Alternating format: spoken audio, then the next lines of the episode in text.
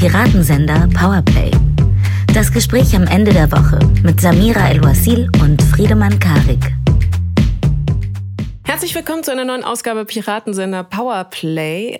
Heute mir gegenüber sitzend in virtueller Form Friedemann Karig, den ich ganz herzlich aus Köln nach Berlin begrüße. Fast Berlin. Irgendwo nahe bei Berlin hat Samira eben schon gesagt.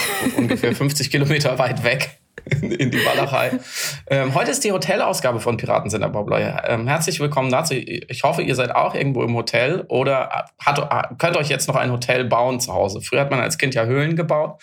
Vielleicht baut man sich jetzt ein Hotel, wenn man nicht mehr so viel reist in der Spätpandemie. Oder ein Iglo-Hotel. Ja, gibt es bestimmt auch. Wenn es schon Glamping gibt, gibt es auch Glamour-Freezing, keine Ahnung. Samira, darfst du sagen, warum du in Köln bist, Samira? Doch, darfst du. Ja, also so geheim ist nicht, da es ja auch gestern gestreamt worden ist, warum ich in Köln bin. Es ist so deutscher Verfassungsschutz geheim. Geheimhaltungsstufe Rot. Ja, genau. Heimlich weggesendet.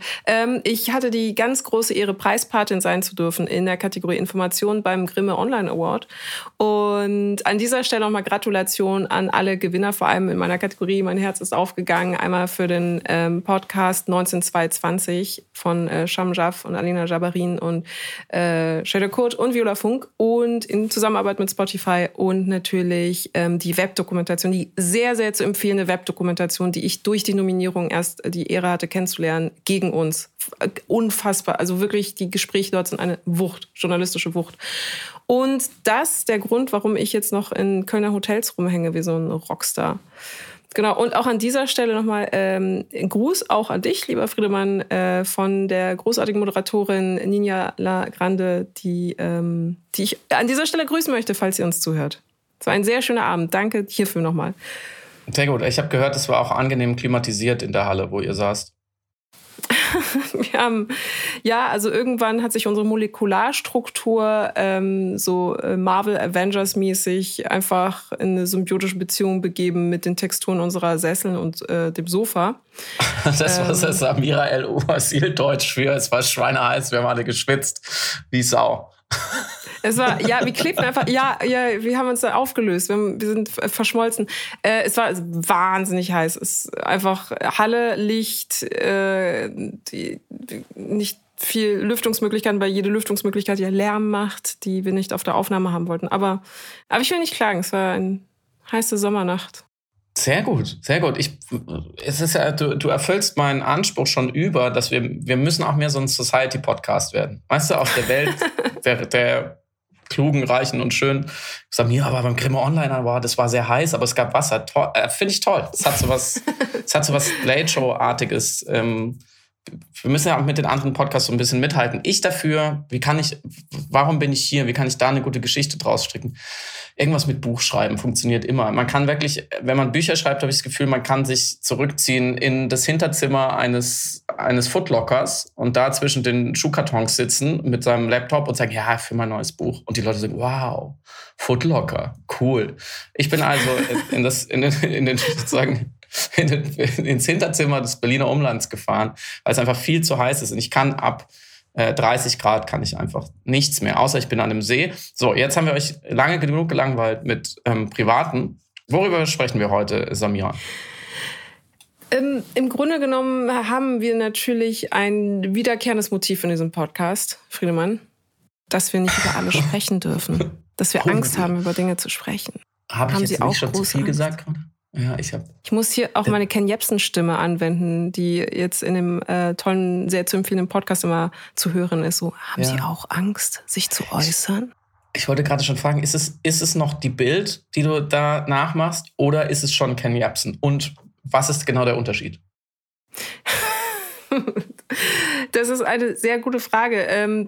Genau, die Anspielung war natürlich auf die Bildkampagne, die jetzt Menschen anfragt, ihnen Videos zu schicken über Dinge, die sie nicht mehr sagen dürfen. Und in diesem Video sollten sie halt sagen, was sie glauben, was sie nicht mehr sagen dürfen, was einigermaßen komisch ist. Aber das warte mal, das muss ich jetzt nochmal nachhaken. Das heißt, habe ich das richtig verstanden, wenn ich da jetzt mein Video einschicke mit dem einen Satz, den ich nicht mehr sagen kann, dann wird es veröffentlicht. Das haben sie nicht so konkret gesagt. Ich weiß nicht, was sie damit machen. Ja, und dann wird gesagt, was du nicht sagen darfst via Bild. Die Bild macht möglich, dass du Sachen sagen darfst, von denen du glaubst, dass du sie nicht sagen darfst in Deutschland. Aber Sachen wie, ich mag Pizza Hawaii zum Beispiel. Also. Puh, ja, das steigst du natürlich direkt rein. Das ist hart. Ich wusste ja schon, dass du Pizza Hawaii magst. Deswegen habe ich mich darauf vorbereitet. Mit einem infameren, mit einem unsagbaren Satz. Ich finde tatsächlich Jens Spahn manchmal sehr eloquent. Wirklich. Der kann reden. Das darfst du doch nicht sagen, Friedemann. Das darfst du in Deutschland nicht sagen. Weiß ich, hier hört es ja keiner. Das darfst du in diesem Podcast nicht sagen. Kriegt doch keiner mit. Aber eigentlich ist diese Bildaktion, also ich finde es interessant, dass die Bild und andere, wie soll man das nennen, andere Instanzen der gesellschaftlichen Vollverblödung manchmal Aktionen fahren, die sind, würde sie die Titanic machen, würde jeder sagen, es ist geniale Satire. Mhm. Es ist entlarvend, es ist der Spiegel vorgehalten, hahaha, toll. Oder der Postillon. Schicken Sie uns ein Video und sagen Sie uns, was Sie sich nicht mehr trauen zu sagen, aber schicken Sie es an Deutschlands größte Boulevardzeitung und warten Sie doch mal ab, was die dann damit machen. Es ist so gut. Man findet gar keine Worte so. Es ist so gut den Spiegel zwischen die Ebenen gehalten und in allen mal gezeigt, was eigentlich los ist. Oder? Sollten wir da nicht mitmachen? Hast du noch Sachen, die du niemals öffentlich sagen wollen würdest, die du mir jetzt verraten kannst? Ich muss wirklich darüber nachdenken. Das Ding ist, egal, wir sprechen gleich darüber, weil ich würde diese Frage gerne mal ernsthaft aufrollen. Mhm. Was sind die Dinge, von denen man wirklich glaubt, man kann sie in der Öffentlichkeit nicht sagen, und fühlt sich aber dadurch eingeschränkt, dass man sie in der Öffentlichkeit nicht sagen kann? Mhm. Wie, sagen wir mal, ich mag etwas nicht oder sowas. Oder jemand. Gibt es die Situation, dass man ernsthaft sagen kann, meine Existenz als Citoyen, als Bürger ist dadurch bedroht, dass ich das nicht öffentlich sagen darf? Dass ich nicht. Aber das würde ich gerne später mit dir. Lass uns das zurückstellen. Ja. Darüber sprechen wir gleich. Aber es führt uns eigentlich perfekt zu dem, was letzte Woche passiert ist, genau unmittelbar nachdem wir unsere Podcast-Aufnahme beendet hatten. Und ich weiß nicht, ob das gut oder schlecht für uns war. Ich behaupte natürlich erstmal gut. Die Kampagne gegen die Philosophin Carolin Emcke und der Vorwurf, dass sie Antisemitismus relativieren würde aufgrund ihrer Rede, die sie im Parteitag gehalten hat, wie das Ganze sich entwickelt hat und ausgestaltet hat, wer da die Treiber waren, was Paul Ziemiak damit zu tun hat und wie eine Nicht-Entschuldigung aussieht, darüber wollten wir sprechen. Und dann haben wir noch einen Sachverhalt, den musst du anmoderieren, weil der mich so zynisch werden lässt, dass ich in so einen schneidenden Sarkasmus fallen müsste, der mir nicht an mir gefällt, weil ich dann verbittert und biestig wirke. Das wollen wir nicht. Dann machen wir es ganz sachlich. In der hessischen Polizei sind, glaube ich, zum 247. Mal in diesen letzten Jahren rechtsextreme PolizistInnen aufgefallen durch Versendung verfassungsfeindlicher und hetzerischer Symbole und Inhalte per WhatsApp war es, glaube ich, mal wieder. Und zufälligerweise überschneidet sich die Gruppe derer, die in dieser WhatsApp-Gruppe waren, mit den SEK-BeamtInnen, die am 19.02.2020 in Hanau beim rechtsextremen Anschlag im Einsatz waren, was natürlich die Frage, sagen wir mal, neu befeuert, inwieweit in dieser Tatnacht ein Polizeiversagen vorlag, was vielleicht sogar ideologisch motiviert war. Punkt. Das war wirklich das Nachrichtensprecherischste, was ich bei diesem Thema aufbringe. Aber hier klammern wir und kommen zurück zu der Frage, was wir uns nicht trauen zu sagen. Ich wollte noch sagen, weil du Pizza Hawaii gesagt hast, ich koche mir manchmal 350 Gramm Nudeln und esse sie nur mit Butter und Salz. Ist das schlimm? Das kannst du doch nicht sagen, einfach so. Ja, also man sollte öffentlich, finde ich, sollte Junge, man alles chill sagen dürfen. Wirklich, chill mal. Also wirklich. Stell mal das Fenster auf Kipp, wie neulich jemand zu mir sagte. Man muss zu dieser Bildaktion einmal kurz erklären. Es gab eine Allensbach-Umfrage vom Institut, Allensbacher Institut für Meinungsforschung heißt es, glaube ich, schlagt mich nicht tot, für Demoskopie. Institut für Demoskopie Allensbach. So, vielen Dank. Die Regie hat mir einen Zettel reingereicht.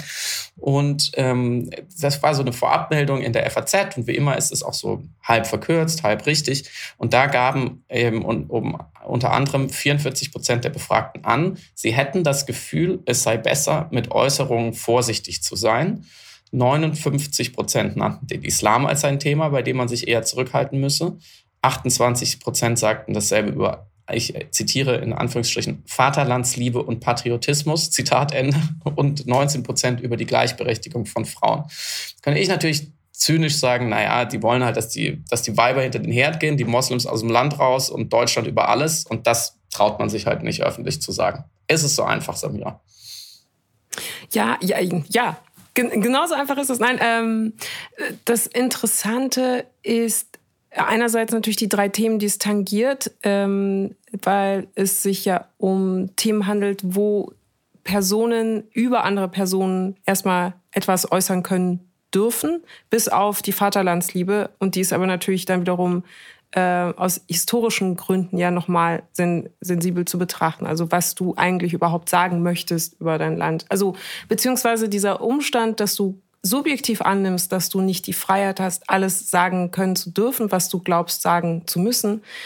Die Sensibilität, die dort da ist, oder diese Angst davor, das zu sagen, was man denkt, da ist ja, wenn sie nicht schon historisch begründet sein müsste, ja insofern aber eine logische Konsequenz einfach aus Sozialisierung, also eine soziale Sensibilität, die man entwickelt in der Kommunikation im öffentlichen Raum. Jetzt führt mich das aber immer wieder zu der Frage, was wollen denn die Leute konkret sagen? Was meint denn dann zum Beispiel, ich darf Sachen über Vaterlandsliebe nicht sagen? Also wäre das dann so ein Satz wie, ich bin stolz auf mein Land, oder ich bin gerne Deutscher, oder ich finde, die deutsche Geschichte hat auch gute Aspekte.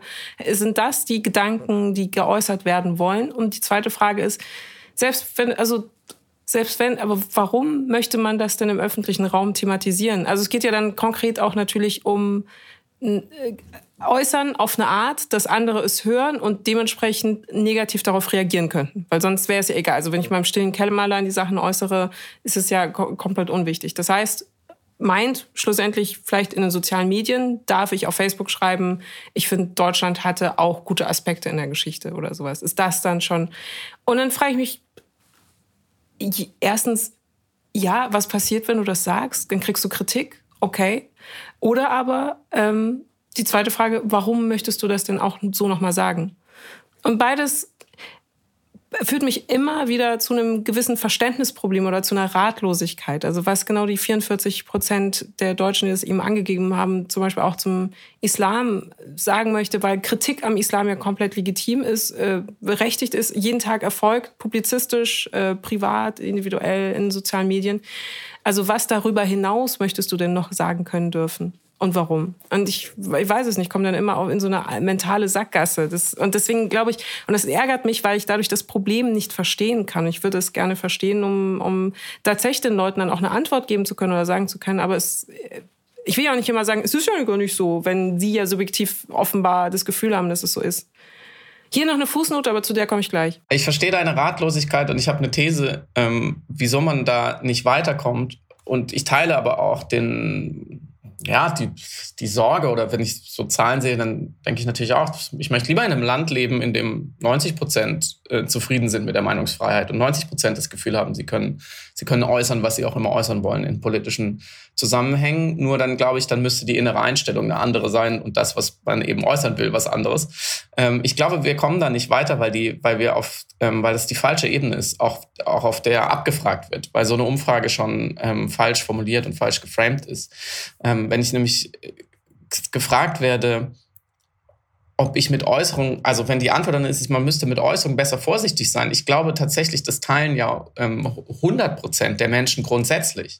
Egal, auch nicht in nicht-politischen Zusammenhängen, wenn ich mich in der Öffentlichkeit bewege, Ja, also schon bevor ich anfange zu sprechen, muss ich vorsichtig sein oder bin ich lieber vorsichtig, einfach damit ich anderen Leuten nicht zu sehr auf den Senkel gehe, weil einfach soziales Zusammenlegen bedingt einfach ein gewisses Set an Regeln und auch eine gewisse Disziplin, auch wenn wir heute in einer relativ freien Zeit leben, finde ich, wenn man also historisch betrachtet in der freiesten Zeit jemals zum Glück für die allermeisten Menschen, bedeutet es ja trotzdem, ich muss mir schon eine Hose anziehen, wenn ich rausgehe, sonst hätte ich festgenommen. Das heißt, ich muss mich schon vorsichtig kleiden und genauso laufe ich nicht raus und äußere in einem äußeren Monolog sozusagen alles, was ich denke. Ich glaube, das wäre nicht zuträglich. Auch ich ganz persönlich würde das nicht wollen. Ich natürlich Sachen denke und Meinungen habe, das sind meine Privatsache. Und ich verstehe ich finde, da ist der Anspruch grundsätzlich schon falsch gesetzt. Auch im Politischen ist nicht alles, was ich meine oder denke oder nicht alle Gefühle oder Motive für die Öffentlichkeit bestimmt. Ja, nur weil wir einen offenen Diskurs wollen, heißt es nicht, ein 100% transparenter, ewig weiterführender, allumfassender Diskurs. Ich glaube, das ist das Erste. Und dann ist die zweite Frage, die du ja auch schon tangiert hast. Geht es wirklich darum, sich äußern zu wollen oder geht es um das, was danach passiert? Also geht es um Meinungsfreiheit oder geht es um Kritikfreiheit? Geht es darum, vorsichtig zu sein oder geht es darum, keine Konflikte zu wollen? Weil ich kann natürlich auch mich in die Öffentlichkeit stellen und sehr, sehr kontroverse Dinge sagen. Ich muss nur dann damit umgehen, was dann als nächstes passiert. Und ich muss auch damit umgehen, dass ich auf einer Ebene kritisiert werde, die wehtut, weil, wenn ich mich zum Beispiel rassistisch äußere oder islamophob, und ich sage ja, die Moslems sind alles Verbrecher sozusagen und deswegen habe ich was gegen sie, dann muss ich halt damit rechnen, dass jemand sagt, ja, das ist ein islamophobes, rassistisches Vorurteil, was du da äußerst und überprüfe mal deine Haltung. Und ich glaube, das ist diese Kritikfreiheit, die viele Leute verwechseln mit einer Meinungsfreiheit, die es natürlich nicht gibt und die auch keiner von uns will, weil gäbe es sie, dann lebten wir in einem deutlich schlechteren Land. Und ich finde es schon auffällig, dass dies genau diese drei Themen sind, bei denen sich in den letzten Jahren einiges bewegt hat, auch nicht unbedingt zum Guten. Also die Problematisierung des Islams beispielsweise seit der sogenannten Flüchtlingskrise 2015 ist nach meinem Gefühl als Nicht-Betroffener wirklich in eine sehr, sehr falsche Richtung abgeglitten, weil die Migrationsproblematik, die es ja unbestritten gibt und auch eine geopolitische Dimension dessen, was macht man, damit die Leute nicht in Millionen aus ihren Ländern fliehen müssen, das wird von vielen Leuten abgewälzt auf die Frage christliches Abendland versus musulmanische Einwanderer. Und da hat sich natürlich was verschoben und natürlich ist da der Druck insgesamt auf den Diskurs größer und man ist von der einen Seite versucht er, sich dazu zu äußern, auf eine Art, und von der anderen Seite kommt ein größerer Druck, eben trotzdem fair zu bleiben und nicht in die gruppenbezogene Menschenfeindlichkeit abzudriften, sondern die Probleme wirklich zu analysieren. Und ich glaube, Vaterlandsliebe und Patriotismus, also Vulgo und Nationalismus, ist sowieso ein Dauerbrennerproblem in Deutschland. Und die Gleichberechtigung von Frauen, ja, also mich wundert es überhaupt nicht, dass das dabei rauskommt. Ich glaube, das ist wieder eine Manifestation des alten Problems, wenn wir, jetzt mal ganz grundsätzlich pathetisch gesprochen, wenn wir in einer Gesellschaft leben, die die Menschenrechte achtet und wir versuchen, bis in die kleinste Verästelung unseres Zusammenlebens Menschenrechte geltend zu machen und durchzusetzen und Verstöße, auch schon verbale Verstöße, zu ächten, dann bekommen wir mit einem nicht geringen Prozentsatz der Bevölkerung Probleme, weil sie zwar auf einer moralisch-zivilgesellschaftlichen Metaebene immer die Menschenrechte unterschreiben würden, weil sie auf einer subjektiven Ebene auch die Menschenrechte für sich in Anspruch nehmen würden, weil sie im Zweifelsfall aber ihre Ressentiments, die sie nun mal haben, im konkreten Fall, zumindest verbal, über die Menschenrechte stellen würden. Und aus diesem Konflikt kommen wir nicht raus und dann wird immer weiter solche Umfragen generieren. Keine Überraschung. Und falls ein Bildredakteur mithören sollte, die Moslems sind alle Verbrecher. Die du seit langem hattest. Ja, Entschuldigung. Ja. Hat Friedemann in Anführungszeichen, es ist ein Zitat. Friedemann hat nicht gesagt, Moslems sind alle Verbrecher. Er hat nur gesagt, das ist etwas, das Menschen, islamophobe Menschen sagen könnten. Das ist ein Zitat. Ich mache nochmal Anführungszeichen. Nur zur Info. Ja, ich habe, genau, das und wenn jemand das mir unterschieben möchte, dass ich das selber gesagt habe, dann kann man jetzt auch nichts mehr machen. Man könnte es so rausschneiden. Ist das schon die Überleitung, die du gebaut hast, liebe Samira? Weil sie ist perfekt. Leider, ja, die wäre eigentlich perfekt. Ich habe aber noch zwei Fußnoten, die ich anmerken möchte. Wir merken uns die Problematik, die du gerade angesprochen hast, der indirekten Rede. Ja, und verstehen, wenn jemand zitieren. Genau, ja. Zitiert. Die eine ist, insgesamt hatten wir, das muss man auch bei dieser Umfrage mitdenken. Und ich glaube, das ist ein wesentlicher Faktor, ohne dass ich eben die Sozialempirie als solches absprechen möchte oder auch den Menschen die Fähigkeit, diese Fragen zu beantworten, die aber in der Tat, da hast du auch recht, seltsam gestellt sind oder in der Anlage, was sie eigentlich abfragen sollen, vielleicht nicht 100% das abfragen, was jetzt behauptet wird, was sie sagen oder vermitteln würden oder eben manifest machen würden, ist der Umstand, dass wir seit ungefähr einem Jahr oder ein bisschen länger schon sehr intensiv über Cancel Culture, Meinungsfreiheit, Meinungsklima diskutieren und nach wie vor das Framing besteht, man dürfe ja nicht alles sagen, was man sagen wolle oder was man denkt. Sonst würden wir ja nicht seit einem Jahr über Cancel Culture und Identitätspolitik und alle Themen, die das tangieren, so rege, immer wieder auch zyklisch, auch zum Teil sehr redundant diskutieren. Und auch das kann natürlich den Eindruck erwecken, also der Umstand, dass wir das die ganze Zeit verhandeln und besprechen, das ist ja ein Problem geben muss. Das ist ja anscheinend ein Problem zu sein scheint in Deutschland. Was mit beeinflusst, selbst wenn Personen gar nicht das Gefühl haben oder gar nicht die Situation hatten, dass sie jemals in ihrer Meinungsfreiheit aktiv eingeschränkt worden wären, dass sie sagen, ja, aber es ist ein Problem in Deutschland. Ich habe es also da letzte Woche in der Zeit, da war und dann hier Deutschlandfunk auch nochmal und der eine Experte bei Lanz, der hat das auch gesagt und letzten Monat bei der NZZ, da habe ich es, und der FAZ, da habe ich es auch gelesen und da war doch die eine Studie, wo die Studenten schon nicht mehr, die hatten wir ja auch im Podcast zitiert, wo die Studenten sich nicht mehr trauen, Sachen zu sagen.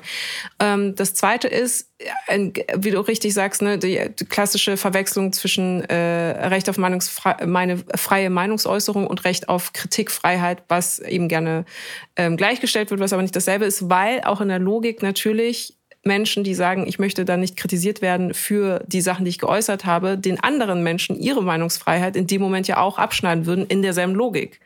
Weil die Kritik ja auch nichts anderes ist als eine Meinungsfreiheit, die ausgeübt wird von einer anderen Person in Bezug auf das, was du gesagt hast. Was natürlich total logisch ist. Also wenn man dieses Paradoxon einmal aufbricht, dann versteht man, dass da eigentlich schon die Diskussion an und für sich ja zumindest in der Logik zu Ende sein könnte. Und der dritte Aspekt ist das falsche Verständnis darüber, dass Meinungsfreiheit, geäußerte Meinungsfreiheit oder verbalisierte Meinungsfreiheit nicht grenzenlos ist. Also es gibt erst legalistische Grenzen in Deutschland. Aus guten Gründen wird zum Beispiel Holocaustverleugnung eben verboten. Du darfst Menschen nicht beleidigen, das ist gesetzlich verboten. Du darfst nicht sagen, sie sind ein Arschloch, auch wenn du das denkst, auch wenn das deine Meinung ist zu einer Person. Und da würde dann aber auch keiner sagen, meine Meinungsfreiheit wird eingeschränkt. Und da sind wir dann wieder eigentlich auf einer Ebene höher, die Debatte, was sind Reglementierungen, was ist soziales Protokoll, was macht die Organisiertheit einer Gesellschaft aus und ab wann empfinden wir die Regeln, die eigentlich bewirken, dass wir alle friedlich miteinander zusammenleben können, Gesetze, Höflichkeitsformen und Normen, wie gesagt, eine gewisse auf Empathie basierende soziologische Sensibilität untereinander. Warum halten manche Menschen das dann schon tatsächlich für eine Einschränkung? Sie würden ja auch über Gesetze nicht sagen oder dass an der Ampel bei Rot stehen bleiben, wenn sie sagen, da schränkt meine Bewegungsfreiheit ein, weil ich bin im freien Land, bleibe ich nicht an der roten Ampel stehen. So, und das ist ja im Grunde die größere Diskussion, die eigentlich die Meinungsfreiheit dann noch mit abdeckt. Fußnote 3 darf von mir noch kommen, um noch einmal das wunderbare Wort Normalitarismus anzuwenden. Diese Leute problematisieren die Einschränkung ihrer Freiheit genau da nicht, wo es ihnen als normal ansozialisiert wurde. Und dort, wo jetzt mal drastisch dem gegenübergestellt, man in einem immer freier, immer vielstimmiger werdenden Diskurs aushandelt, zum Beispiel, welche Worte man noch zu marginalisierten Gruppen sagen darf, das ist für sie unnormal. Das ist einfach neu. Und diese Beschneidung ihrer Meinungsfreiheit fällt dann eben direkt unreflektiert in, ja, ich darf ja nicht mehr sagen, was ich will. Und ich glaube, dass diese Konfliktlinie zwischen Normalitarismus und Liberalismus, Universalismus Wir beginnen gerade, die zu erkennen. Das Problem daran ist, dass die Kämpfe niemals auf dieser Konfliktlinie explizit ausgetragen werden, sondern es sind immer Stellvertreterkonflikte und es geht immer um irgendwelche anderen Dinge. Man muss erstmal rausklamüsern, dass es im Endeffekt immer doch genau dieses Problem ist oder dieser Wandel, den viele Menschen noch nicht mitgehen wollen. Und ich würde immer sagen, ich würde natürlich immer, da muss man ja konsequent sein, auch in seinem Menschenbild. Die darf man nicht aufgeben. Deswegen finde ich die Diskussion total wichtig, sich immer wieder zu fragen, ich werde jetzt nicht das schlimme Wort abholen benutzen, aber wie kann man sie überzeugen? Also wie kann man zeigen, dass das, was sich für sie nicht normal anfühlt, also sowohl auf der konkreten Ebene an sozialen Praktiken oder Disziplinierung oder Protokollen, wie du gesagt hast, aber auch auf der Metaebene des Aushandlungsprozesses. Wir holen alle an einen Tisch, vor allem auch die Betroffenen von einer Frage, und dann schauen wir, was die beste Lösung ist. Das ist nicht normal, das ist tatsächlich die neue Zeit und nicht die alte Zeit. Wie kann man das immer wieder schmackhaft machen, dass gewisse Verluste an Hegemonie oder Privilegien oder das Privileg der Deutungshoheit, dass die sich nicht so als Verlust anfühlen, sondern dass man immer wieder auch zeigt, was ist denn eigentlich zu gewinnen beim Loslassen von diesem Normal. Und man muss völlig illusionsfrei dabei immer wieder bemerken und darauf hinweisen, dass dieser Trotz, diese Abwehrkämpfe, dieses Ressentiment gegenüber einer neuen Art von Ausverhandlung wird von gewissen Akteuren und Instanzen aufmerksamkeitsökonomisch, aber auch rein finanziell-ökonomisch monetarisiert. Es gibt ein Geschäftsmodell der Reaktion, und es bildet sich immer stärker heraus, dass es gewisse Zeitungen, gewisse sozusagen Influencer oder PublizistInnen gibt, die nichts anderes tun, als dieses vage, manchmal ins aggressive Umschlagen der Gefühl der Leute, man darf ja nichts mehr sagen und die Linken, die nehmen uns das Land weg und der Kulturmarxismus und so weiter und so fort, die das immer wieder versuchen in Texten, in Sprechakten, in Kampagnen irgendwie zu versilbern. Und das macht es natürlich noch viel schwerer, weil man dann nicht mehr mit echten Menschen diskutiert, sondern, wie soll man das sagen, mit einer Macht an Diskursbeeinflussung. Und ich glaube, genau, was das auslösen kann und wie anstrengend es ist, sehen wir immer wieder an den Themen, die wir auch hier diskutieren, wo man sich ja auch jedes Mal fragt, sollen wir das jetzt eigentlich diskutieren? Ist es wirklich wichtig? Gibt es nicht wirklichere Probleme?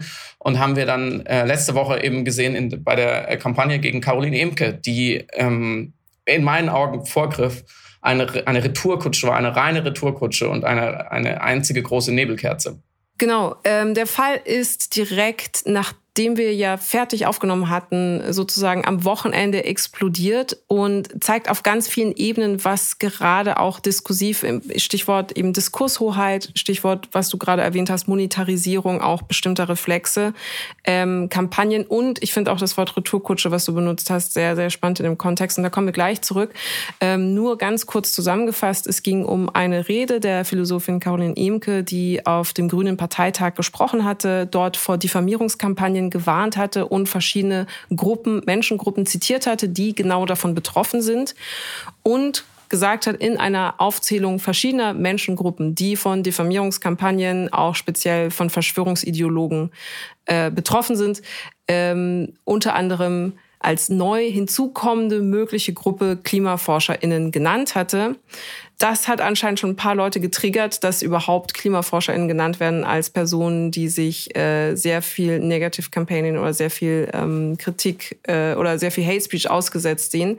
Aber vor allem die Bild hat dann den Moment aufgegriffen, wo sie in dieser Aufzählung gesagt hat, dass eben in aktuellen verschwörungstheoretischen Kampagnen die Juden und sogenannten Kosmopoliten, die FeministInnen, die VirologInnen betroffen sind, würden auch Klimaforscher in Zukunft der Kampagnen der Grünen von dieser Art von Diffamierungskampagnen betroffen sein werden, weil das sozusagen das Thema der Grünen in an und für sich ist. Das ist die professionelle Gruppe der Menschen in unserer Gesellschaft, die für die Idee der Grünen stehen und dementsprechend sind sie natürlich eine Feindbild, Projektionsfläche für jede Form von konspirativen Denken, die einfach irgendeine Antagonisierung brauchen, irgendeinen Sündenbock und irgendeine Menschengruppe, die sie attackieren können.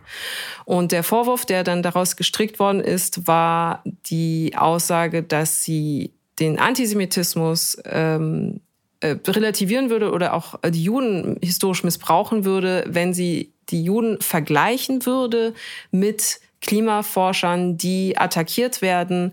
Und zusammengefasst war dann die Headline in der Bild, paraphrasiert, also Carolin Emcke sagt, Klimaforscher seien die neuen Juden. Und das ist in der Verkürzung natürlich auch unfassbar. Auch da wieder gute Satire. Also es ist doch, ja, das dachte ich, also mit diesem sind die Neuen, wie ist das neue Schwarz? Wenn man sich über die Modeleute lustig machen will, dann sagt man doch immer, ja, das und das ist das neue Schwarz. Es ist so, es klingt, als würden die sich selber nicht ernst nehmen. Aber Entschuldigung, hab dich unterbrochen. Nein, es klingt, also es war, ich frage mich auch wirklich, wie diese Headline, also ich glaube, dann, um quasi eins vorwegzugreifen, Politiker, also Paul Ziemiak insbesondere und Julia Klöckner hatten das dann aufgenommen, sozusagen die Bildschlagzeile, die Welt hatte das dann auch kolportiert und dann auf Twitter natürlich kritisiert und die Grünen zu einer Entschuldigung aufgefordert, von historischer Entgleisung wurde gesprochen und plötzlich war dann das Framing, zumindest Samstagvormittag, die Grünen relativieren basically den Holocaust. Das war eigentlich also sehr, sehr zusammengefasst, sehr überspitzt, aber im Grunde genommen war das dann das Take-off der Leute, die natürlich auch dann nicht die Rede angeschaut hatten und dann nur die Headlines gesehen hatten und dann aber die Kritik von Paul Ziemiak gesehen hatten, vielleicht historische Entgleisung, ne?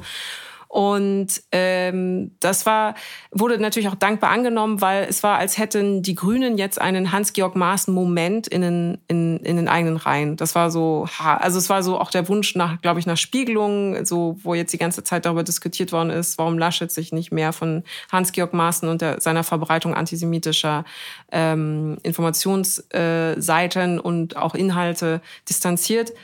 Warum machen das? Müssen ja jetzt die Grünen auch machen, müssen sich ja sofort von der Philosophin distanzieren. Und ich glaube, da war so ein bisschen auch so der Häme, Rachsucht, irgendwie ein ganz verqueres Gerechtigkeitsempfinden, was den politischen Diskurs angeht. Aber der wichtigste Faktor, und das dürfen wir auf gar keinen Fall während jetzt des ganzen Gesprächs ja nicht aus den Augen verlieren, ist, das hat sie nie gesagt. Es wurde ein Wochenende lang über etwas diskutiert, was nicht gesagt worden ist und nicht stattgefunden worden ist. Es wurden Menschen zu einer Entschuldigung aufgefordert für etwas, das nicht stattgefunden hat. Wir haben uns aber einige Medien haben sich über etwas aufgeregt. Also es ist ja wirklich die Fata Morgana des Schattens einer behaupteten Idee, einer ausgedachten Existenz eines zu kritisierenden Moments, was hier aufgestellt worden ist. Und das war, ich habe es als Diskurszerstörung bezeichnet, weil es war genau das. Es hat ein Wochenende lang alle Kanäle blockiert. Man hat zum Beispiel überhaupt nicht über den Grünen Parteitag an und für sich gesprochen, über den man sehr gut hätte diskutieren können, weil da auch Sachen beschlossen worden sind oder Sachen besprochen worden sind, die höchst kritikabel sind. Es gab ungefähr 8000 wichtigere Themen zu dem Zeitpunkt, aber nee, es war die Philosophin Carolin Emcke, die den Antisemitismus relativiert bei den Grünen.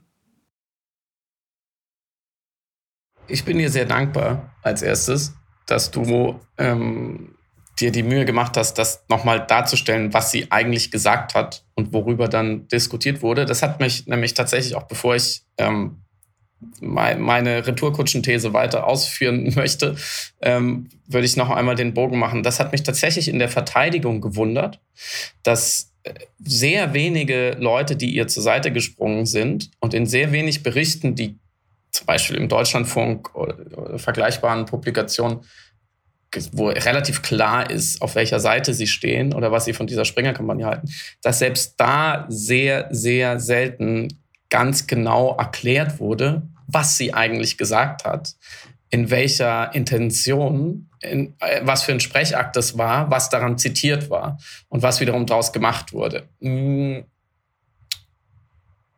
Stattdessen wurde sehr oft und finde ich manchmal fast reflexartig ihre Vita und ihre Persönlichkeit herangezogen für eine Generalverteidigung, was natürlich was ich natürlich emotional nachvollziehen kann, was auch legitim ist, grundsätzlich in der Diskussion, aber grundfalsch, weil wir ja gerade versuchen, alle miteinander zu lernen, dass auch moralisch sonst einwandfreie Figuren sich irren können und dass wir eine Tat von einer Person und ihrer sonstigen Haltung entkoppeln. Und auch eine Carolin Emcke, auch ich, auch du, selbst ein Jude oder eine Jüdin könnte theoretisch etwas Antisemitisches sagen, auch in einer Rede auf dem Grünen Parteitag. So, das ist überhaupt nicht unmöglich, nur weil es Carolin Emcke oder ich oder du wäre. So, und jemand nur anhand seines Werkes zu verteidigen, bestätigt genau diejenigen professionellen Selbstviktimisierer, die immer behaupten, ja, sie können ja nur das Opfer sein, weil sie sind rechts, und die Linken würden sich ja gegen jeden Vorwurf immunisieren, weil sie links sind. So, und du warst ja gerade auch eben schon an einem entscheidenden Punkt. Was war eigentlich der Sinn dieser Kampagne, meine ich?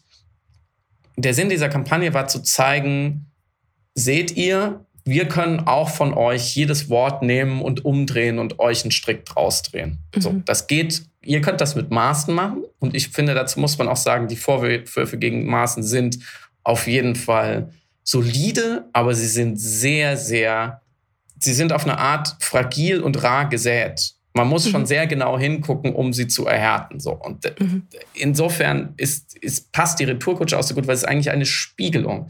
Na, da sagt eine Frau, bringt eine Aufzählung in einer Rede. Und wenn man die Lupe nur scharf genug stellt, so wie man sie bei Maaßen eben scharf genug stellt, dann meint man, etwas finden zu können. So, ich will das natürlich in keinster Weise vergleichen. Das nochmal hier sozusagen fürs Protokoll. Carolin Emcke hat überhaupt nichts, in meinen Augen, überhaupt nichts Antisemitisches gesagt. Sie konnte gar nichts Antisemitisches sagen, weil sie ja zitiert hat. Und weil sie ihre Anführungszeichen, das sieht man im Video ja, vor allem um die Generalisierung der Gruppen gemacht hat. Sie hat gesagt, dann werden es so wie bisher die Juden oder die Virologen, die Klimaforscher sein. Es ging ihr ja vor allem auch um die gruppenbezogene Menschenfeindlichkeit, und zwar um die gruppenbezogene. Das heißt, um die unfaire Generalisierung einer ganzen Gruppe oder eines Berufsstandes, wie dann bei den KlimaforscherInnen. Eine These, die übrigens Christian Stöcker eine Woche vorher genauso auf Spiegel Online aufgeschrieben hat, dass analog zu den französischen Gelbwesten er sich vorstellen könnte oder es absehbar ist, dass nach den Querdenkern der nächste Protest des Ressentiments, der auf die Straße geht, ist der gegen den Klimaschutz oder dann eben die KlimaforscherInnen auf die Straße geht. Und was die andere Seite, der Springer Verlag, und in dem Fall darf man schon verallgemeinern, weil, wie du gesagt hast, die Bild-Zeitung maßgeblich daran beteiligt war, aber auch die Welt am Sonntag, dann eben beispringen Paul Ziemiak und Julia Klöckner von der CDU, die haben ja versucht, eine selbsterfüllende Prophezeiung aufzustellen, um zu sagen, seht ihr, wenn wir nur nah genug ranzoomen und abgefeimt genug sind, jedes Wort umzudrehen, dann finden wir bei euch auch was. Es ist zum Glück zu einer selbstzerstörenden Prophezeiung geworden, weil das natürlich in sich zusammengefallen ist und sich verschiedene Akteure dann, da kannst du vielleicht gleich noch was dazu sagen, zu so etwas wie einer Entschuldigung durchgerungen haben, unter anderem Paul Ziemiak und auch Konstantin Kuhle von der FDP, der auch gesagt hat, war nicht ganz richtig. Wer aber diesen Sprechakt von Carolin Emckes Zitierens so falsch, performativ falsch versteht oder falsch verstehen will, und deswegen war das Beispiel vorhin, wo du es nochmal klar gemacht hast, dass ich gesagt habe, alle Moslems sind Verbrecher, als Zitat von Rechten, die so etwas sagen können, ziemlich gut, weil es nochmal deutlicher macht, wie irre das ist und wie kaputt unser Diskurs, unsere ganze Sprache gehen wird, wenn wir anfangen, die zitierte oder indirekte Rede nicht mehr als solche zu beachten. Und wer das falsch versteht, der muss es absichtlich falsch verstehen. Es gibt keine andere Möglichkeit. Man kann nicht diese Rede hören und sehen, und man sollte es vorher tun, zumindest als CDU-Generalsekretär, um dann aus dieser Rezeption rausgehen und ihr zu unterstellen, sie hätte das gesagt. Das wäre ihre Meinung. Also da muss man sich dümmer oder als man ist, oder 4 Jahre alt. Einem 4-jährigen Kind würde ich das durchgehen lassen.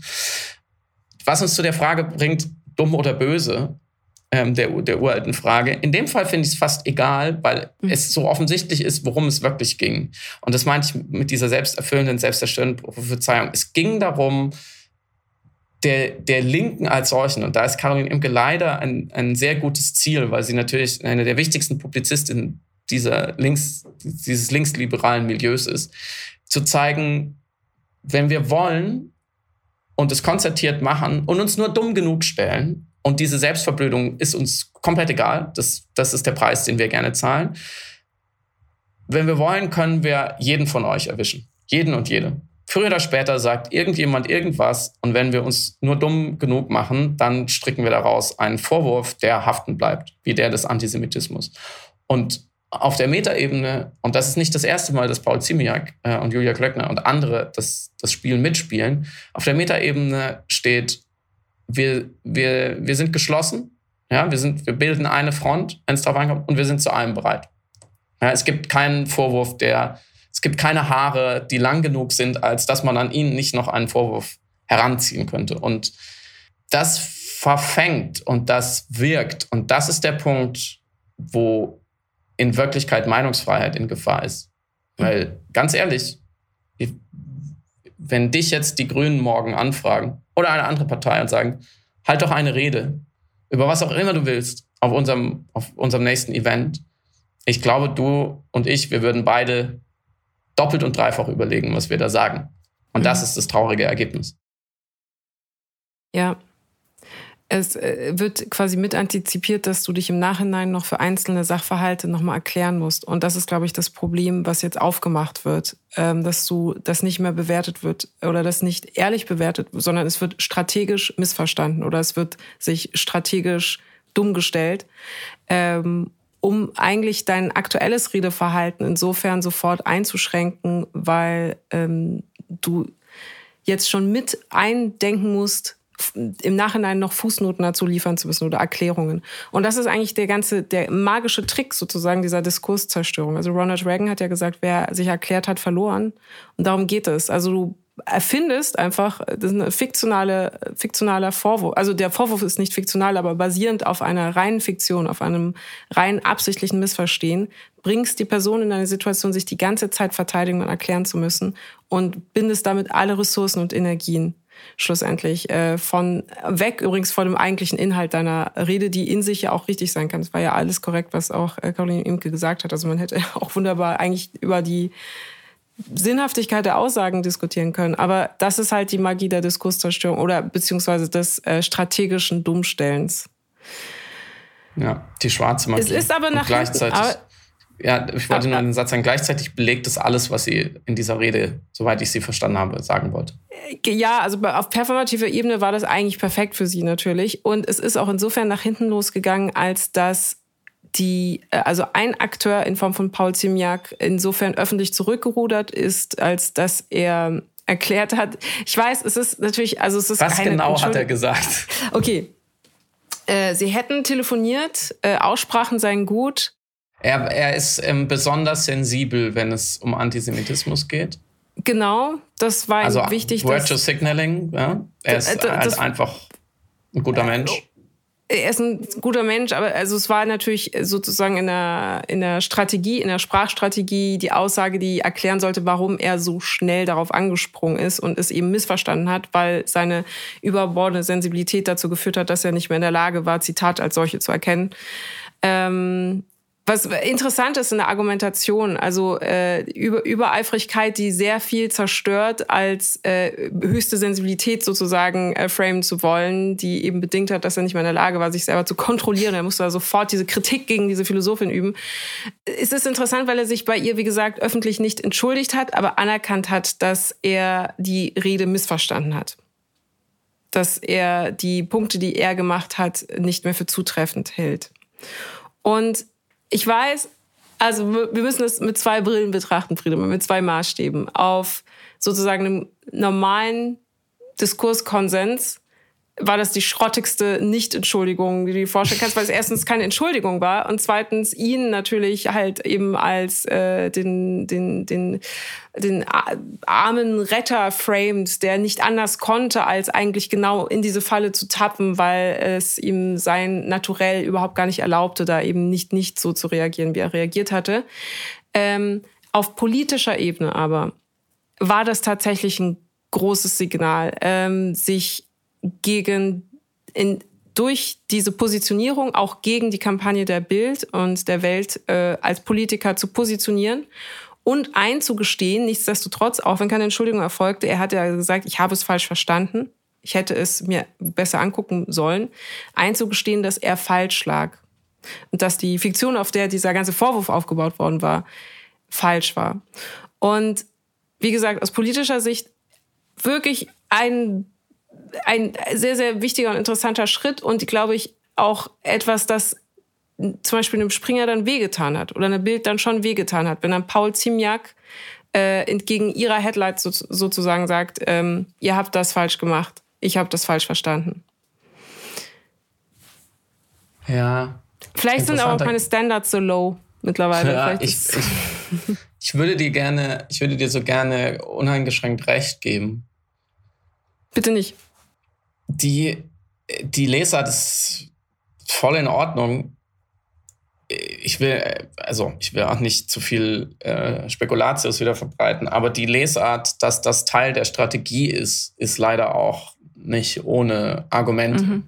Und das sehen wir ja immer wieder bei Diffamierungskampagnen, die unfair agieren, dass ein Teil der Kampagnenführenden in einem opportunen Moment wegbricht und sagt, das war alles nicht so gemeint.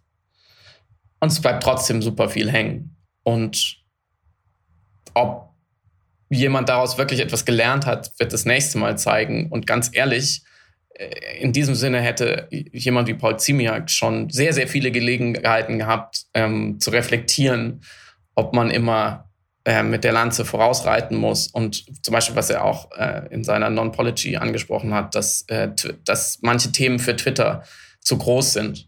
Ja, das ist ja wirklich eine Erkenntnis, die im Jahr 2021 ist ja wirklich interessant, dass dann Spitzenpolitiker auf die Idee kommt, dass er vielleicht nicht auf Twitter in aller Kürze diese Angriffe reitet, wenn es ihm denn wirklich ernst ist. Und tatsächlich fallen ja aber auch diese Angriffe offenbar leider unter das Berufsprofil eines sogenannten konservativen Generalsekretärs. Das sehen wir in den letzten Monaten ja. Insofern ist der Schritt jetzt zur Seite, finde ich, bedingt glaubwürdig, zumal die Entschuldigung, wenn man es so nennen will, an Carolin Emcke ging, für die sie offensichtlich ja auch noch länger mit ihm telefonieren musste. Also sie musste ihm noch mal erklären, was eigentlich los war, nehme ich mal an, aber nicht an die Grünen. Und die Attacke ging ja in Richtung der Grünen. Und auch das geteilte Video war ja schon ganz deutlich so geframed rein visuell, weil die Kamera in dem Moment, die Regie zufällig wahrscheinlich auf Annalena Baerbock und Robert Habeck war, die sich unterhalten haben, während Carolin Emcke diese Sätze gesagt hat, weswegen natürlich der inszenierte Eindruck noch mehr entstand, ja, die saßen da und haben dem Antisemitismus gelauscht. Und das war ja genau der Vorwurf auch von Paul Ziemiak. Sie lassen es nicht nur zu, sie laden ihn sich nicht nur ein, sondern sie amplifizieren ihn und sprechen sich nicht dagegen aus. Insofern, finde ich, sind da schon noch ein paar sehr, sehr schiefe Streichhölzer übrig geblieben, leicht angekokelt. Aber du hast am Anfang genau das Richtige schon gesagt, wieder auch in diesem Podcast viel Energie drauf gegeben. Und die Frage, was bringt es? Macht man sich ja keine Illusionen, dass zumindest der Springer Verlag bei nächster Gelegenheit dann eben auf einer anderen Ebene gegen jemand anderes genau die gleiche Kampagne nochmal fahren würde. Sagt doch dann keiner dort, aber wisst ihr doch, mit der Carolin Emcke, da haben wir ganz schön falsch gelegen. Nein, das Falschliegen ist ja Teil der Strategie. Ja. Das ist doch Sinn der Sache hier. Ja, na stimmt, da hast du natürlich recht. Ja, jetzt bin ich desillusioniert. Von nicht vorhandenem, erfundenem Antisemitismus zu tatsächlich echtem Antisemitismus respektive Rechtsextremismus, der diesen ja beinhaltet, nämlich bei der Polizei in Hessen. Und ich sage so oft das Wort ratlos, Friedemann. Es tut mir leid, es ist so ein Standardwort mittlerweile bei mir. Aber es ist jetzt wirklich vom Gefühl her so groß wie noch nie. Ich weiß gar nicht, was wir diesem Thema noch beitragen sollen. Oder anders, ich habe ein anderes Angebot.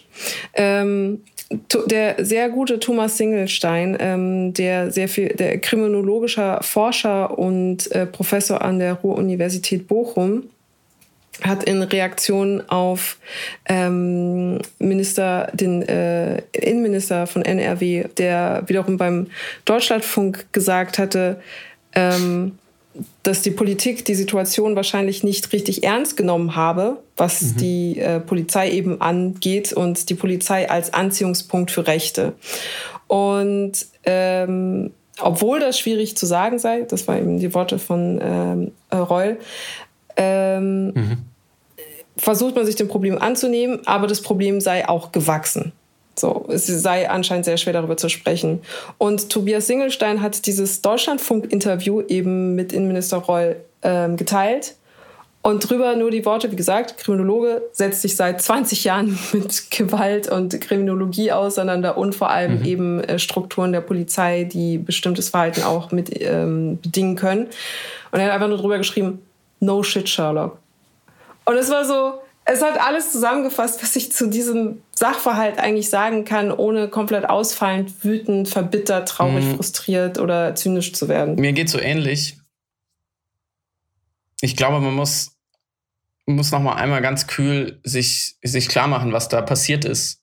Es gibt einen rechtsextremen Terroranschlag, bei dem ein, nennen wir ihn einfach mal Nazi, gezielt Menschen, die er als nicht deutsch liest, erschießt an Orten, wo sie sich versammeln, kundschaftet es aus und ja, geht auf die Jagd. Und die Polizei kommt sehr spät. Viele Fragen bleiben offen, auf die wir jetzt hier nicht eingehen können.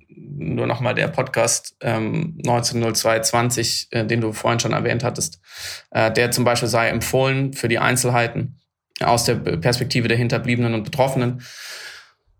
Und natürlich schwebt seit dieser Tat der Vorwurf im Raum, ob die Polizei in der Tatnacht die Notrufe nicht ernst genug genommen hat oder sogar mehr oder weniger wissentlich dem nicht direkt nachgegangen ist, weil sie von Menschen kamen, die diese PolizistInnen nicht ernst nehmen, grundsätzlich, abgesehen von dieser Extremsituation. Und dann erfährt man jetzt, ein gutes Jahr später, dass mehrere der SEK-Beamten, die in der Tatnacht auch im Einsatz waren, nämlich genau in diesen Chats auch aufgefallen sind oder zumindest in den rechtsextremen Chatgruppen waren. Und diese Verbindung, da manifestiert sich ja etwas ganz konkret, jetzt anhand einzelner Beamte und einer furchtbaren Tatnacht, was ja eigentlich das grundsätzliche Problem dieser ganzen Polizeidebatte ist, nämlich können sich Menschen in einem Land sicher fühlen, in dem große Teile der Exekutive, der Polizei, des Militärs, der Bürokratie und so weiter, ihnen gegenüber feindlich eingestellt ist. Wie kann das zusammengehen? Wie kann ich auch von einem Menschen, der migrantisch gelesen wird, aufgrund bestimmter Merkmale, weiß ich nicht, vielleicht dunklere Haut, dunklere Haare, ein nicht altdeutscher Name, wie kann ich von dem verlangen, dass er sich sicher und wohl fühlt, wenn solche Dinge passieren? Das kann ich ja nicht mehr, ich kann denjenigen nicht mehr dazu verpflichten, einfach nur Teil dieser Gesellschaft zu sein, so wie ich es bin. Das geht nicht. Die Sorglosigkeit ist damit zerstört. Und wie du mal den Vergleich mit der Lufthansa gezogen hast und gesagt hast, wenn die Lufthansa einen suizidalen Piloten hat, dann hat die ganze Lufthansa ein Problem und alle Piloten haben ein Problem, weil einer ist schon zu viel. So hast du es ja übertragen auf die Polizei. Ein rechtsextremer Polizist ist ein Polizeiproblem, ist nicht nur ein einzelner Polizist. Inzwischen sehen wir ja immer wieder rein statistisch, dass es sehr, sehr, sehr, sehr, sehr viele Beamte gibt, die zumindest mit diesen Ideologien liebäugeln. Wäre jetzt Fußnote die nächste Qualitativfrage, kann man in solchen Chatgruppen sein ohne, also kann man sozusagen nur billigend oder passiv in solchen Chatgruppen sein, in denen wahrscheinlich hochgradig rassistische Inhalte geteilt werden oder Hakenkreuze oder wie auch immer. Wo beginnt sozusagen das Problem? Aber das ist nicht unser Thema. Das sehen wir einerseits und andererseits perverserweise, wenn es diese Taten gibt, dass dann genau die Leute, die vor diesen Taten schützen sollen oder die Taten aufklären sollen, ja eigentlich Täter sind. Natürlich bringen die direkt, wobei, das wäre jetzt auch schon wieder eigentlich zu viel gesagt, es gibt natürlich auch Tote durch rassistische Polizeigewalt, aber jetzt in diesem Fall haben diese SEK-Beamte, um bei dem konkreten Fall zu bleiben, natürlich nicht abgedrückt. Mhm. Aber man muss sich schon fragen, wo abdrücken lassen beginnt. Und das sind alles schon, bei aller Vorsicht und bei allem Respekt, das sind alles schon Fragen, die sind so brutal und so groß. Mir geht es so ähnlich wie dir. Mein Reflex ist, mich davon abzuwenden, weil ich auch einfach zu wenig von der Polizei verstehe. Aber das wäre ja, in dem Moment machen wir uns ja auch wiederum mitschuldig. Weil wenn die Exekutive offensichtlich so wenig funktioniert, sagen wir es mal ganz vorsichtig, so wenig funktioniert für manche Menschen in diesem Land, wenn dann die Zivilgesellschaft noch resigniert, dann sind sie dem ja endgültig schutzlos ausgeliefert. Und dann ist der 2., 3., 15. Uri Jallo nur eine Frage der Zeit. Und dann sind Taten wie Hanau nur eine Frage der Zeit, weil sich natürlich potenzielle Täter ganz, bin ich für 100% sicher, die schauen sich ganz genau an, wie die Exekutive mit ihnen umgeht. Und wenn sie auch nur den Hauch einer Ahnung bekommen, dass sie Verbündete bei der Polizei haben, wenn sie nur den Hauch einer Ahnung haben, dass wenn sie losgehen und von der Waffe Gebrauch machen, dass die sie eigentlich dann fangen, vielleicht sogar niederschießen sollten, dass die eben nicht kommen, dann wird so eine Tat so viel mehr wahrscheinlicher, weil die größte Barriere fällt. Die größte Barriere für Leute, die überzeugt sind, sie müssen Deutschland von den Ausländern befreien oder sonst irgendeinen Wahnsinn, ist ja der Widerspruch, dass von ihnen als deutsch, biodeutsch gelesene PolizistInnen, die sie vielleicht auch als starke Männer und Frauen identifizieren, die vielleicht sogar ihre Vorbilder sind, die martialisch auftreten, dass die ihre Feinde werden dadurch. Und wenn die Leute das Gefühl haben, wenn die Rechtsextremisten und die völlig Verblendeten, die sich mit solchen Plänen befassen, das Gefühl bekommen, das sind eigentlich ihre Verbündete in Wahrheit. Das ist so fatal, das kann man gar nicht übersehen. Und ohne jetzt zu viele Ferndiagnosen psychologischer Art durchführen zu wollen, das ist, glaube ich, in der Radikalisierungsforschung ein großer Trigger, dass die eigene In-Group, die ja für diese Einzeltäter, wie auch der von Hanau, vor allem durch irgendwelche Internetkontakte besteht und sowieso schon schlimm genug ist, dass sie das Gefühl haben, sie sind nicht mehr alleine, überall auf der Welt schlagen die Bundesbrüder zu, die auch gegen die Überfremdung sind und gegen die Homosexuellen und gegen die Frauen und so weiter und so fort. Das ist ja schon schlimm genug, dass sie eine ideologische, wenn auch vermittelte Anschlussfähigkeit gefunden haben. Aber wenn sie das Gefühl bekommen, die Anschlussfähigkeit besteht bis in die Eliteeinheiten der Polizei hinein, welchen Grund sollten sie noch finden, nicht loszuschlagen? Und deswegen ist auch der politische Umgang damit so fatal und so kurzsichtig, weil es nicht darum um eine verbesserte Fehlerkultur, wie es jetzt auch die Opposition, unter anderem die SPD in Hessen anmahnt, also als müsste oben an der Spitze der CDU-Innenminister nur mal ordentlich mit seinen Leuten reden und mal so ein bisschen den Ton verschärfen und eine gute PowerPoint-Präsentation halten und dann ist das Problem geregelt, weil dann werden alle PolizistInnen auf einmal ideologisch unverdächtig.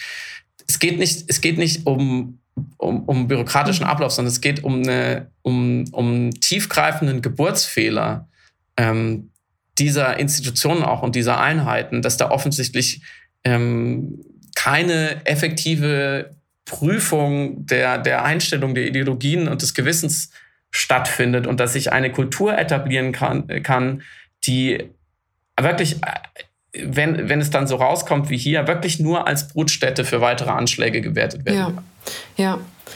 Dazu will ich noch den Philosophen Daniel Loick, der eben sehr viel auch dazu geforscht hat, zu den Polizeistrukturen zitieren, was vor allem den Aspekt der Elite, des Elite-Aspekts der SEK-Einheiten angeht. Aber vorab nochmal dieser eine Satz, und ich glaube, der wird einfach, manchmal vergisst man den oder ist es einfach nicht so, also zumindest im politischen Diskurs habe ich manchmal den Eindruck, dass das einfach übergangen wird, aber es ist für die Vitalität einer Demokratie eines der gefährlichsten Momente, wenn die Exekutive unterwandert ist von Rechtsextremisten. Wir müssten eigentlich wirklich in einem viel größeren Alarmmodus sein, was diesen Sachverhalt angeht, als wir es tatsächlich sind, zumal wir eben, du hast es gerade eben auch aufgedröselt, nicht von Einzelfällen sprechen oder von meinetwegen Sozial- oder Chatgroup-Mitläufertum, also der dann einfach so passiv erfolgt, sondern tatsächlich auch von netzwerklichen Strukturen ausgehen müssen. Die Dunkelziffer, das ist ja auch Fälle, die jetzt nur punktuell aufgedeckt werden, aber die Dunkelziffer ist ja dementsprechend auch rein aus statistischen Gründen offensichtlich größer. Und wie gesagt, und das spiegelt das dann in die Zivilbevölkerung sowohl auf Seiten potenzieller Täter als auch auf Seiten potenzieller Opfer wiedergegeben wird, ist fatal. Also sowohl für die Personen, die sagen, warum muss ich mich dann mit meiner Gewalt zurückhalten? Ich werde hier sozusagen gespiegelt in Teilen der Exekutive, als auch eben die Opfer, die kein Vertrauen mehr in die Exekutive haben können und dürfen. Und an dieser Stelle will ich auch noch den Vater von Mercedes Kirpacz erwähnen, der eben selber gesagt hat, in der Tatnacht vom rassistisch motivierten Anschlag am 19. Februar in Hanau wurde er von der Polizei bedroht. Und am Anfang wurde verlacht dafür, das gesagt zu haben, aber vor dem Hintergrund eben dieser 13 SEK-Beamten, gegen die jetzt ermittelt wird aufgrund dieser rechtsextremistischen Chats, ist diese Aussage, also läuft es wirklich eiskalt den Rücken runter, und es ist so verstörend wie beklemmt, wie wütend machen. Aber in Bezug auf die SEK, weil du auch eben gerade die In-Group- und Out-Group-Aspekte, die das ja auch mitbedingen, erwähnt und zitiert hat, es ist ja nochmal bei der SEK nochmal ein speziellerer Fall, weil eben die Idee der Eliteeinheit insinuiert, dass es einen ganz besonderen Chorgeist geben muss. Und vor allem, und das ist eigentlich auch, deckt sich leider ja dann mit, Gruppierungen, die ins Antidemokratische verfallen können, die Idee des besonders Auserwähltseins, wie es dann auch Daniel Loick eben beschrieben hatte.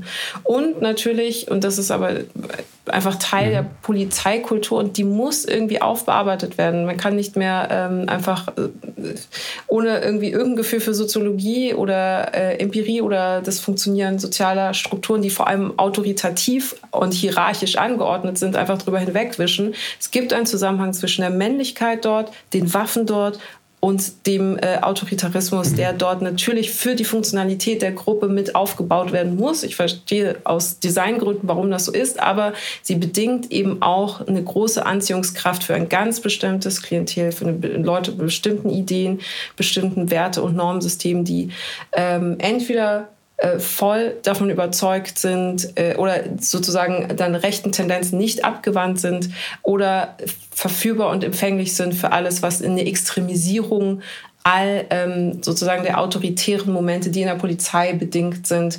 mitverfolgen oder miterfolgen können, wenn sie nur im richtigen Umfeld sind, sprich in Chatgruppen, in kleinen geschlossenen Gruppen, im Schießverein. Und wir hatten die Beispiele eben genannt, ob es jetzt der Hitlergrußgeburtstag ist, bei Schießübungen irgendwo im Teutoburger Wald oder sowas, oder die beiden Ku Klux Klan-Mitglieder, die eben auch bei der Polizei waren und Kollegen von Michel Kiesewetter waren, die eben einer der NSU-Opfer waren und so weiter. Also es gibt ja die Fälle. Und ich muss es fast so pathetisch sagen, aber unsere Demokratie ist in Gefahr. Wir müssen, also wenn es etwas gibt, und übrigens, ich hatte es auch zitiert letztes Mal, es war nicht von mir der Bad Apple Vergleich, sondern von Chris Rock zitiert, der das eben gesagt hatte. Aber wenn es etwas gibt, worauf wir umso mehr achten müssen, dann ist es natürlich die Befreiung unserer Exekutive von jeder Form von Extremismus, meint aber natürlich einfach Rechtsextremismus.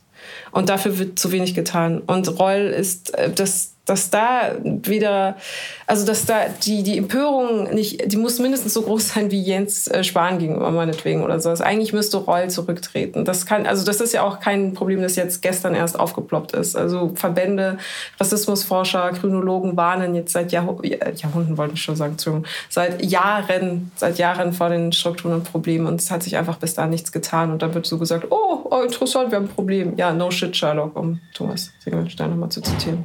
Ja. Während das sogenannte Demokratieförderungsgesetz, in dem nämlich genau ganz konkret mal eine Finanzierungsperspektive für sehr, sehr viele Antiradikalisierungsinitiativen festgelegt worden wäre, was enorm wichtig ist für diese Art der Arbeit, damit eben Leute nicht zu Nazis werden oder Nazis sich das vielleicht mal anders überlegen, das wurde wiederum verhindert mit freundlichen Grüßen von ihrer Union. Das war ein großes SPD-Prestigeprojekt, was in dieser Legislaturperiode nicht mehr umgesetzt wird. Also jenseits von Äußerungen und Worten ist dann die ganz konkrete politische Arbeit, die man dagegen tun könnte, immer wieder, sagen wir mal, verzögert, wenn nicht sogar torpediert aus der gleichen Richtung, die dann nachher so tut, als hätte man von nichts ahnen können. Und das ist schon eine Fahrlässigkeit, auf die man immer wieder auf jeden Fall hinweisen muss, weil du gerade das Stichwort Jens Spahn, weil du den Namen gesagt hast, wir wollten es heute eigentlich vermeiden. Er hat jetzt Ärger mit dem Bundesrechnungshof. Nicht nur mit Piratensender Powerplay, schlimm genug, sondern mit dem Bundesrechnungshof, der eben jetzt nochmal, und diese Beamten dort neigen jetzt wirklich nicht zum Pathos oder zur Propaganda, die jetzt nochmal ganz genau nachgewiesen haben, dass er viel zu viel Geld für viel zu viele Masken ausgegeben hat, die auch noch Schrott sind zu großen Teilen. Aber das besprechen wir dann, glaube ich, in einer der kommenden Wochen nochmal. Ja, also auf die Zahlen werde ich wirklich alle einzeln vorlesen. Also da freue ich mich, wenn ich eine Sonderfolge mit dir machen muss, Friedemann, dass ich einfach nur alle Ausgaben von Jens Spahn einmal wirklich Ziffer für Ziffer vorlese. Das ist mir wert, dass uns die HörerInnen flüchten. Darf ich noch einen Text und den eigentlich schon eingangs erwähnten Podcast zu Ken Jebsen empfehlen? Unbedingt. Als Rausschmeißer sozusagen. Okay. Ja. Es gibt einen sehr schönen, berührenden, klugenden? Boah, also das ist jetzt wirklich der Kater, Verzeihung. Das ist ein erklügender Podcast. Oh, das ist schön. Ein erklügendes Essay von Sebastian Bär in Analyse und Kritik, online verfügbar. Wir packen es in die Shownotes, namens All die klugen Bücher helfen mir hier nicht weiter, wo er eigentlich das Kaputtgehen seines linken Vaters beschreibt und abbildet, und es sehr schöner, wichtiger Text. Und ich will gar nicht zu viel sagen, man muss ihn einfach lesen. Mhm. Und stimme zu. Das zweite ist natürlich der KenFM-Podcast. Klar, der ist sowieso jetzt überall, glaube ich, auf Platz 1. Aber er ist wirklich gut, er ist sehr interessant, es ist faszinierend. Wir hatten ja auch über die Radikalisierung via YouTube gesprochen, The Rabbit Hole, wo Menschen sich hinabbegeben und plötzlich immer tiefer in ihre eigenen verschwörungsideologische Verirrungen verfangen. Und das wird in diesem Podcast über 6 Folgen anhand eben von Ken Jebsen, dem ehemaligen RBB-Radiomoderator, der dann irgendwie nach Querdenkerland abgebogen ist. Sehr, sehr interessant, spannend, faszinierend. Also faszinierend ist ein sehr heikles Wort, weil ich finde, es hat auch wirklich dann zum Teil eben manische Züge bei ihm, aber auf jeden Fall in der Abbildung wichtige Art und Weise zeigt und beschreibt und dokumentiert. Und ja, auf allen Plattformen auch hörbar, frei verfügbar. Ki Bono heißt er übrigens. What the fuck happens to Ken? Wir hoffen, dass damit das Wochenende ein bisschen weniger heiß wird. Ja. Und dass es euch gut geht. Sagt einfach, probiert es doch mal aus. Vielleicht ist es eine ganz nette Hausaufgabe zu dieser Folge. Sprecht doch mal einfach ein Wochenende lang alles aus, was euch in den Kopf kommt. Seid mal nicht vorsichtig. Wirklich. Bestellt die Pizza Hawaii und lobt sie auch noch überschwänglich. Schwärmt von Jens Spahns Redetalent. Macht, was ihr wollt. Tut bitte dabei niemandem weh. Und schreibt uns, wie dieses kleine Experiment und seine juristischen Folgen völlig ausgegangen ist. In diesem Sinne, schönes freies Wochenende. Ich springe jetzt in den See. Ciao. Tschüss.